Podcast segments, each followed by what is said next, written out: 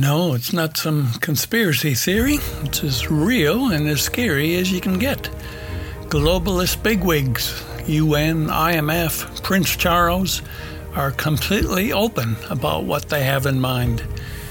Coming up in Bill Muehlenberg's Culture Watch, episode 27, I explain everything you need to know about the Great Reset, sponsored by the World Economic Forum.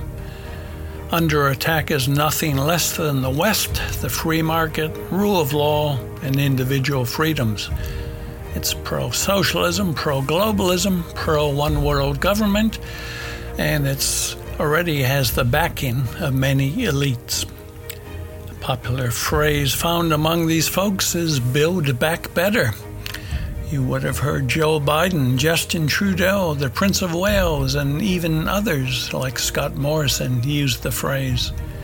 James Delingpole warns us build back better is the code phrase for one of the most terrifying and dangerous globally coordinated assaults on liberty and prosperity in the history of mankind. If the plan succeeds, the world you inhabit will be unrecognizable. Your children who have no prospects in your life will barely be worth living. I've got more details about this technocratic elite over whom you will have no democratic control coming up later in the show. We seem to keep violating ourselves with leaders being voted in, parties, governments that are peddling this evil. And the majority of folks seem to love it this way. So how do we respond? Panic? Ignorance? Violence? There is a way forward, and I've got some encouragement and practical advice for those who are asking these same questions and might be feeling a little overwhelmed. You're listening to Bill Muehlenberg's Culture Watch.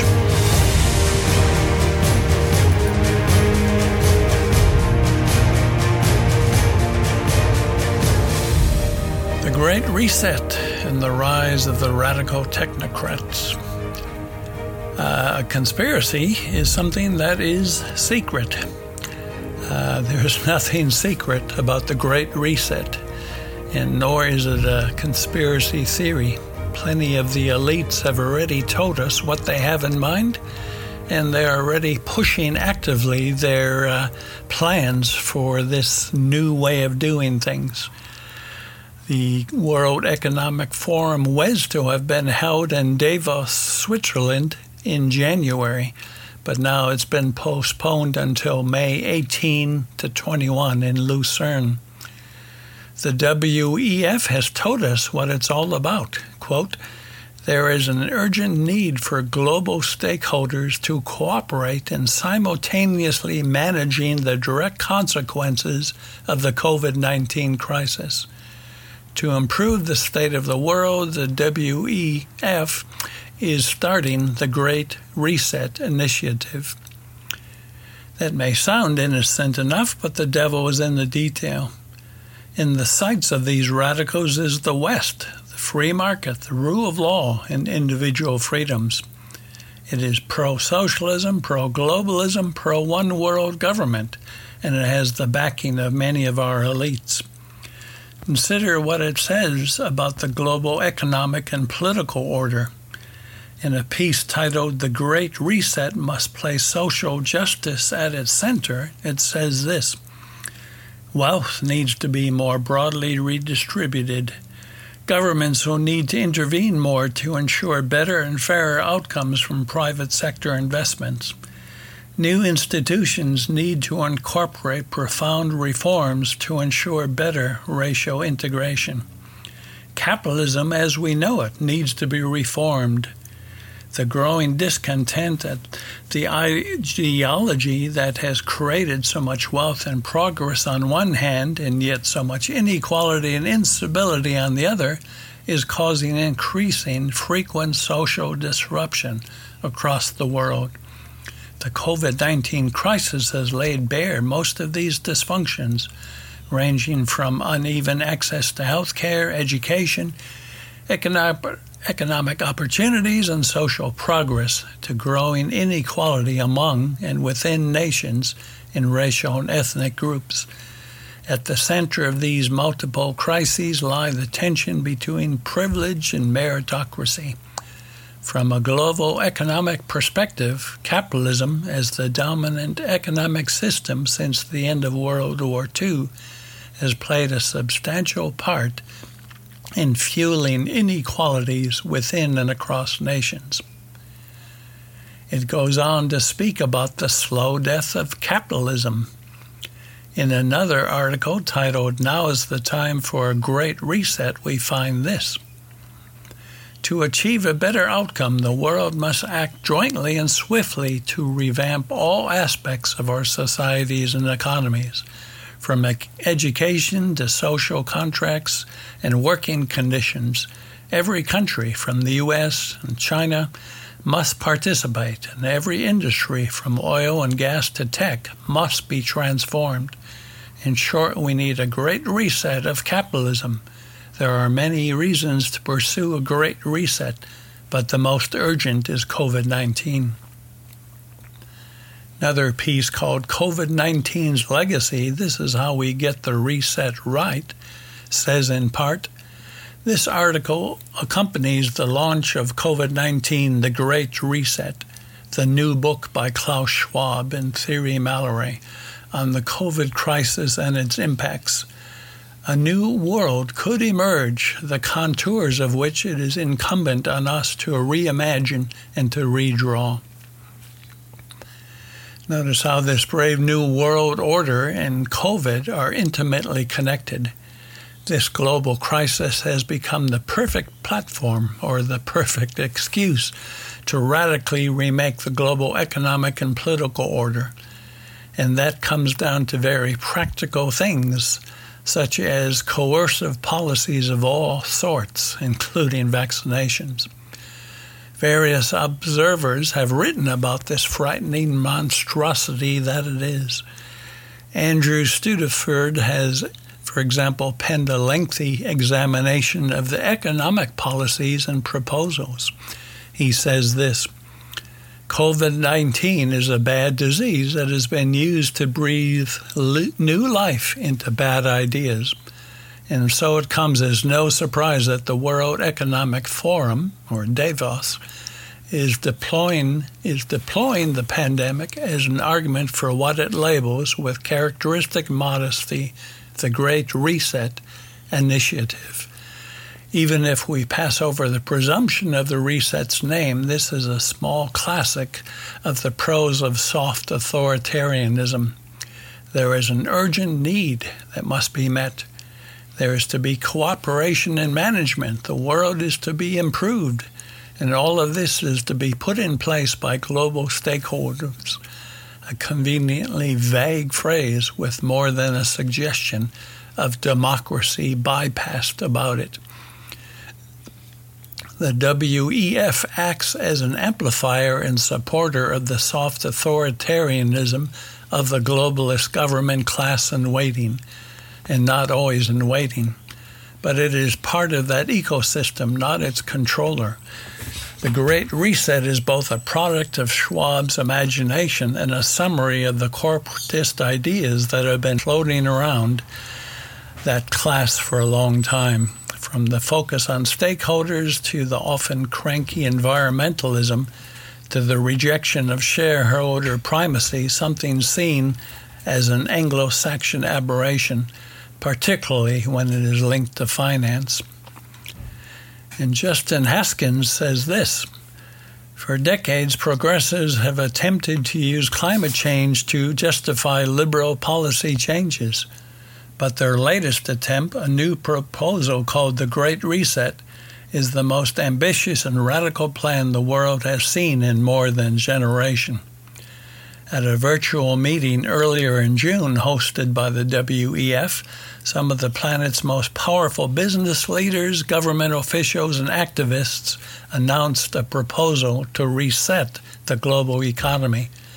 Instead of traditional capitalism, the high-profile group said the world should adopt more socialistic policies, such as wealth taxes, additional regulations, and massive Green New Deal-like government programs. although many details about the Great Reset won't be rolled out until the World Economic Forum meets in Davos next year, the general principles of the plan are clear. The world needs massive new government programs and far-reaching policies comparable to those offered by American socialists such as Bernie Sanders and Alexandria Ocasio-Cortez in their Green New Deal plan. Or put another way, we need a form of socialism, a world the WEF has deliberately avoided using, all the while calling for countless socialist and progressive plans.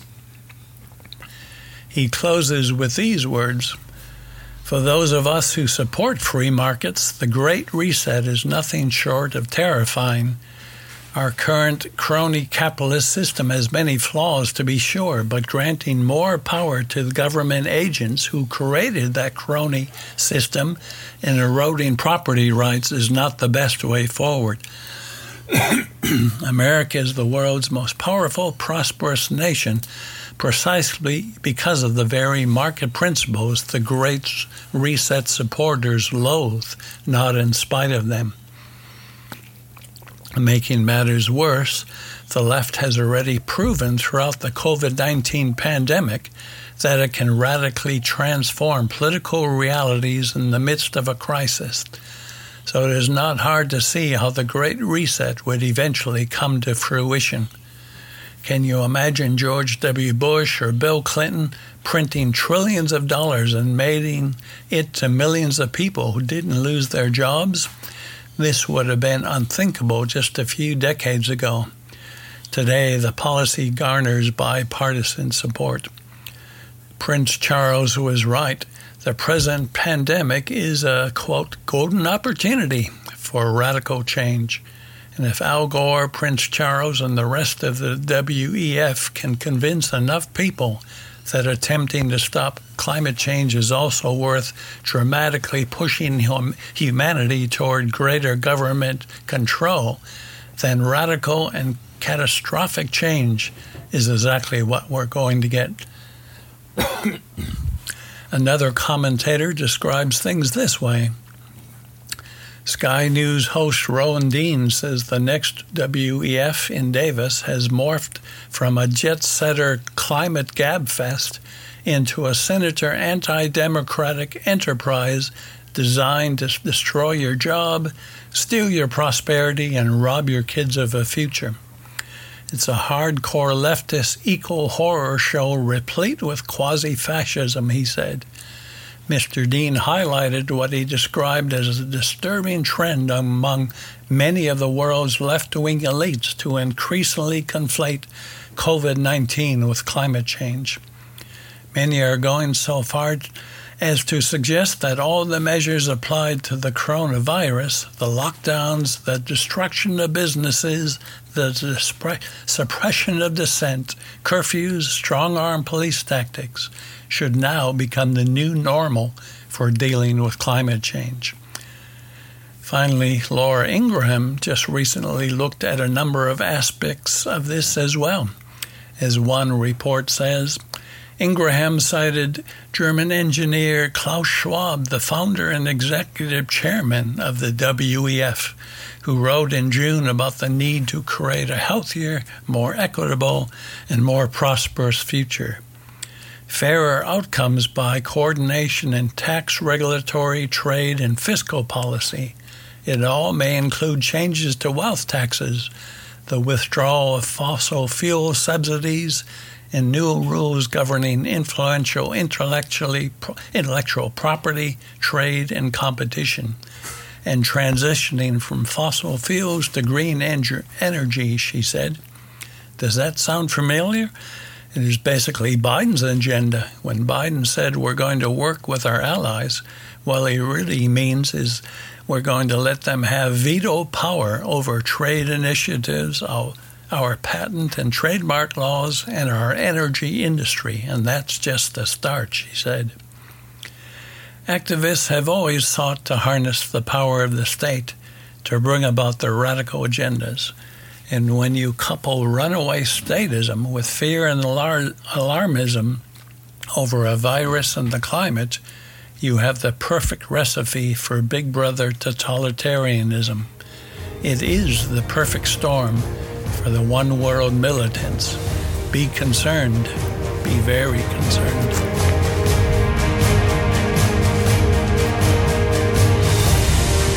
Help fight fake news. The Good Sauce is a right-thinking website bringing the truth and balance needed to the corporate media echo chamber.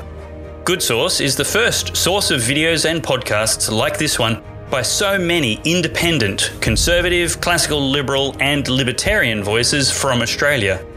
Good Sauce articles transparently distinguish between opinions and news. Objective honesty without the progressive slant or euphemisms.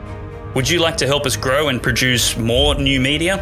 Subscribe to email updates and become a Good Sauce supporter at goodsauce.news today.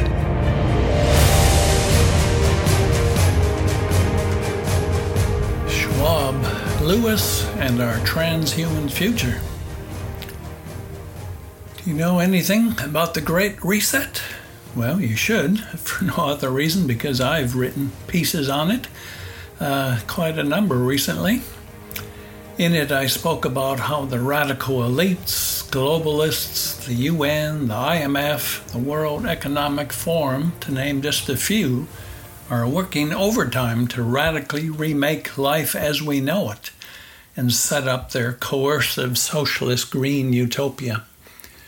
You know, this is a significant movement when Time magazine devoted a 2019 special Davos issue to this very thing, featuring the likes of Melinda Gates, Justin Trudeau, and Al Gore. And just this month in November, Time did an entire special edition of its magazine to the Great Reset. You can check out there the 23 articles and contributors featured there. We have all the usual globalists and the elites telling us we need to radically rethink the nation state, the free market, and individual freedoms in order to bring about this brave new world. It certainly is scary stuff.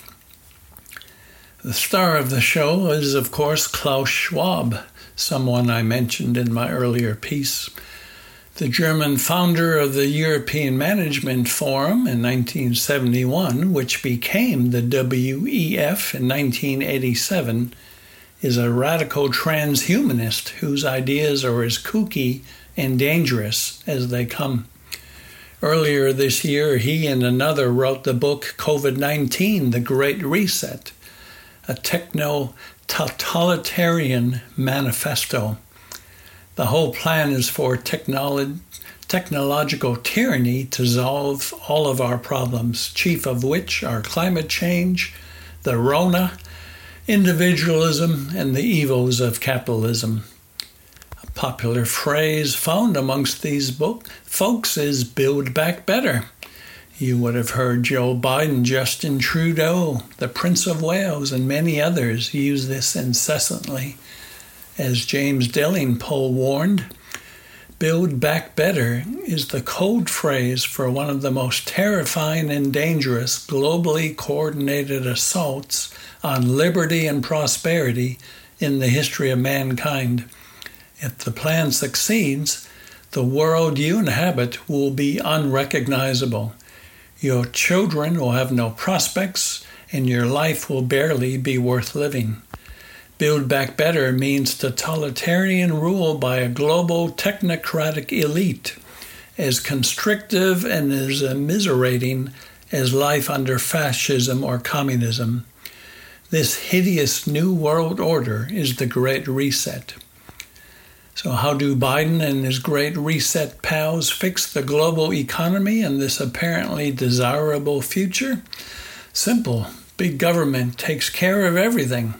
Only not on a national scale this time, but on a global one. It will be managed by a technocratic elite over whom you will have no democratic control.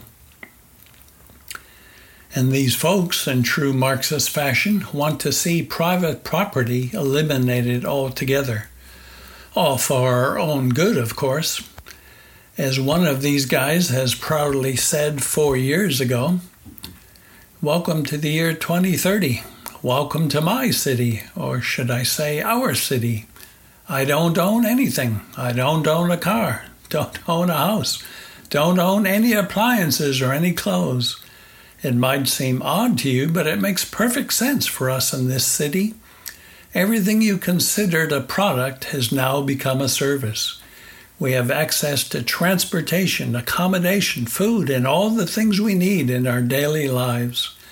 One by one, all these things became free, so it ended up not making sense for us to own much. As to Schwab and his transhumanism, his own website tells us all we need to know about his plans to move beyond the merely human, to harness high tech and to luxuriate in everything from implantable microchips to smart dust. His views really are grotesque. He speaks often about the fourth industrial revolution, a blend of digital and analog life. This means a mix of humans and artificial intelligence, an emphasis on nanotechnology and eugenics, and a rewriting of what it means to be human. Or as Schwab put it, what the fourth industrial revolution will lead to is a fusion of our physical, digital, and biological identity. As one report on all this put it, in the book, Schwab explains with excitement how upcoming technology will allow authorities to intrude into the hitherto private space of our minds, reading our thoughts and influencing our behavior. He goes on to predict that this will provide an incentive for law enforcement to implement minority report-style pre-crime programs. As capabilities in this area improve, the temptation for law enforcement agencies and courts to use techniques to determine the likelihood of criminal activity, assess guilt, or even possibly retrieve memories directly from people's brains will increase, writes Schwab. Even crossing a national border might one day involve a detailed brain scan to assess an individual's security risk. And all this coercive utopianism is tied in with coronavirus and global warming. It has become the perfect excuse to bring about this new world order. As Barry Chowka put it some months ago, discussing corona and the rise of statism, we are being asked to trust these fallible, self-selected scientific experts with the future of our entire civilization. Overnight, our society is doing what radical leftist Alexandria Ocasio-Cortez and her fellow Green New Deal fanatics have demanded: an almost total end to air travel, personal automobile travel down to a trickle, promises of free health care for all quickly becoming the new status quo, and the ability of people to sit at home without working and receive a paycheck from the government. The Democrats want that to continue indefinitely. But we've been warned about all this before, quite often. Think of the prescient novelists like Orwell in his 1984, or Huxley in his Brave New World. They both described in gory detail what such dystopian futures might look like. Another great English writer during the same period who also discussed these matters was C.S. Lewis. In a number of his books and articles, he warned about where we are heading with these new technologies, especially as they're coupled with increased statism. He called this the abolition of man. And that, in fact, was the title of his 1947 book. In it, he said this: what we call man's power over nature turns out to be power exercised by some men over other men, with nature as its instrument. He continued, man's conquest of nature, if the dreams of some scientific planners are realized, means the rule of a few hundreds of men over billions upon billions of men. There neither is nor can be any simple increase of power on man's side. Each new power won by man is power over other man as well. And of course, his third volume in his space trilogy was all about rogue science and unethical technocrats. That hideous strength, penned in 1946, was a clear warning about coming coercive dystopias. The evil organization NICE is the villain in the novel. The National Institute for Coordinated Experiments is a government bureaucracy established to help mankind, aren't they all? It, of course, does nothing of the sort. Several quotes can be offered here. One makes the point of how euphemism and subterfuge are ever the weapons of choice for these technocrats. We want you to write it down, to camouflage it. Only for the present, of course. Once the thing gets going, we shan't have to bother about the great heart of the British public.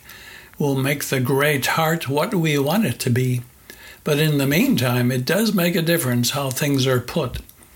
For instance, if it were even whispered that the NICE wanted powers to experiment on criminals, you'd have all the old women of both sexes up in arms and yapping about humanity. Call it a re-education of the maladjusted, and you have them all slobbering with delight that the brutal area of retributive punishment has at last come to an end.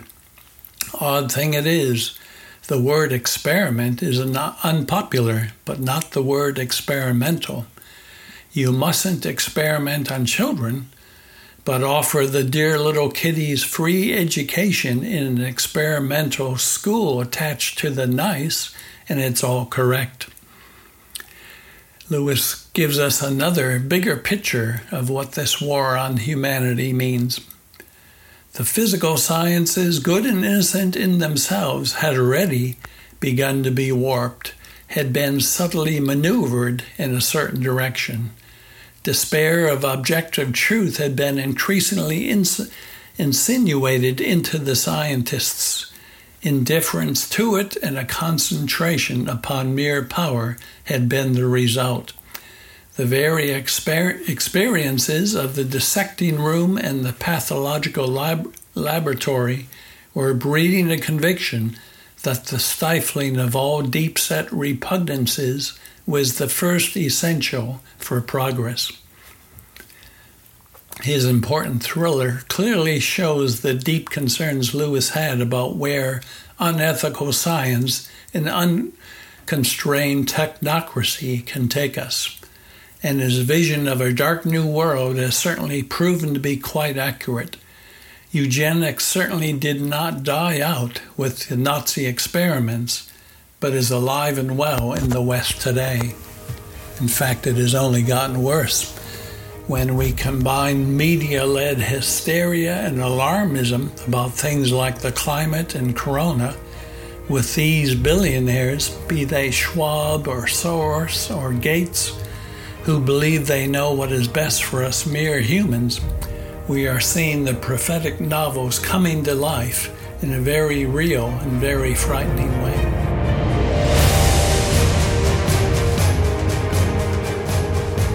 World is turning toward evil. With my title and quote marks, I must be quoting someone, and I am, myself.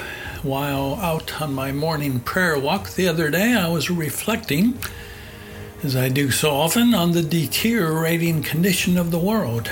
I was thinking of all the evil rulers and governments we find ourselves surrounded by. And worse yet, I thought of how many of these have the full support of the masses. Many of them were cheerily voted into power by the majority. We seem to keep voting in leaders, parties, and governments that are in so many ways peddlers of evil and hostile to the faith. And the majority of folks seem to love it this way.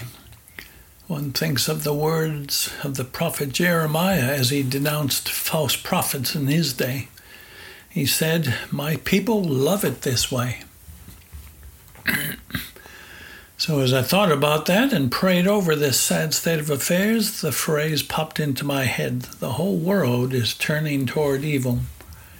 There certainly is every indication of this, something that I have documented countless times on this site. Those are biblical Christians, that is, those who are not ideologically blinded or living in a Pollyannish world, know this to be the case. But if things are so bad, how is the Christian to respond? Let me offer three general considerations. They may not tell us everything we need to know when dealing with this, but they should at least give us a bit of perspective and some comfort. The first is a remnant. Our haters and critics on the secular left will gloat gleefully over all this and say, "See, your side is losing. Your side is the clear and shrinking minority." Well, that may be the case, but I actually have some good news for those who may be losing heart here. As the Bible makes quite clear, as history demonstrates, and as I have so often written about, it is God's customary way to use a remnant to accomplish his purposes. That is usually how he gets the job done. And of course, that's how he gets the glory. As we read in Zechariah, "Not by might, nor by power, but by my Spirit, says the Lord Almighty." Biblical examples of this are numerous, including the story of how God commanded Gideon to whittle down his army of 32,000 to just 300 men. In Wilberforce never had more than a small committed group of co-workers as he took on the giant slave trade. Let me offer a famous quote from Whittaker Chambers. He was a noted communist who turned anti-communist. A conversion to Christianity was the basis for this, based on an incident as recorded in his powerful 1952 autobiography, Witness. In it, he mentions how simply looking at his young daughter's ear one day as he was shaving convinced him that there must be a creator and that life did not come about by accident. But the quote from Witness that I had in mind is this: "I wanted my wife to realize clearly one long-term penalty for herself and for the children of the step I was taking. I said, 'You know, we are leaving the winning world for the losing world.' I meant that in the revolutionary conflict of the 20th century, I knowingly chose the side of probable defeat." Yeah, well, at the time he said that, it did indeed look like communism was the wave of the future and that Christianity would eventually disappear. But of course, communism is now largely a relic of the past, while the Christian faith continues unabated. But yes, true believers will always be a remnant in a largely hostile world, and it may seem like we are on the losing side. My second point has to do with enemies. The reality that the people of God will have enemies is everywhere attested to in Scripture. How can this not be the case? The children of darkness will forever be opposed to the children of light. The world will always resist God and his people. Simply looking at the warnings made by Jesus should make this quite clear. In Matthew 10, for example, "You will be hated by everyone because of me, but the one who stands firm to the end will be saved. When you are persecuted in one place, flee to another." Luke 6, "Blessed are you when people hate you, when they exclude you, insult you, and reject your name as evil, because the Son of Man. Rejoice in that day and leap for joy, because great is your reward in heaven." John 15, "If the world hates you, keep in mind that it hated me first. If you belong to the world, it would love you as its own.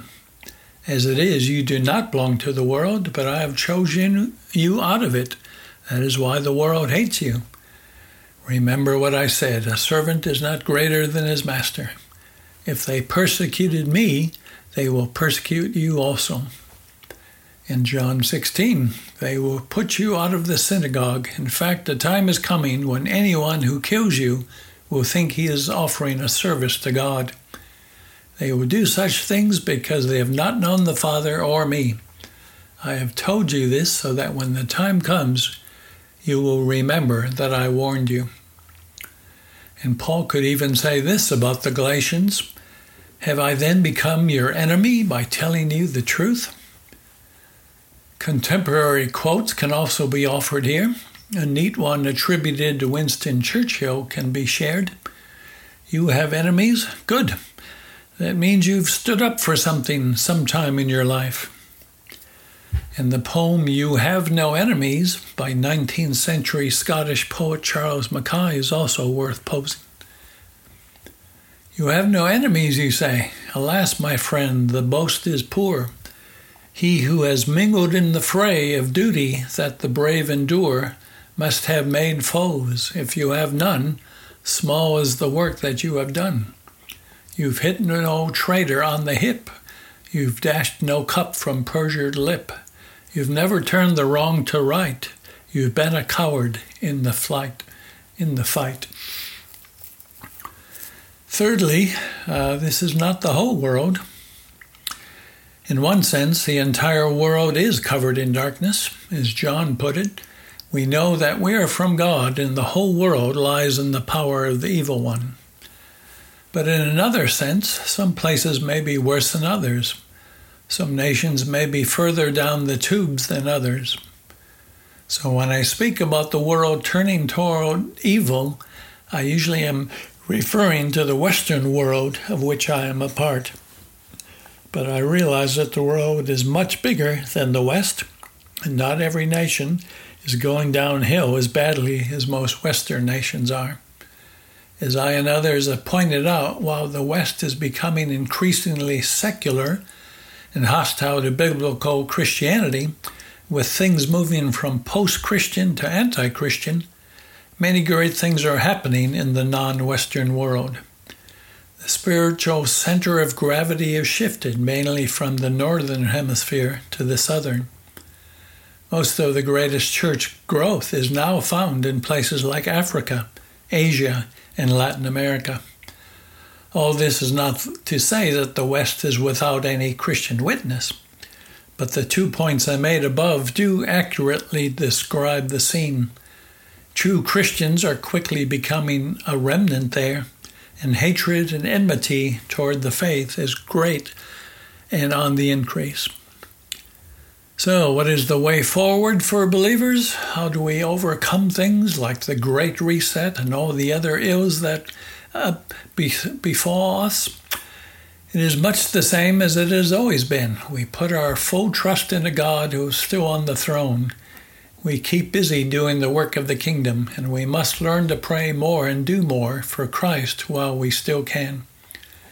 And as we do what we are called to do, we leave the rest up to God. He is working out his purposes, and we know that the final chapter of human history is already settled. Having just finished reading again the Corinthian letters of Paul, let me close with 2 quotes from them. Perhaps the first thing we need to make clear is that we really are right with God. Are we really his?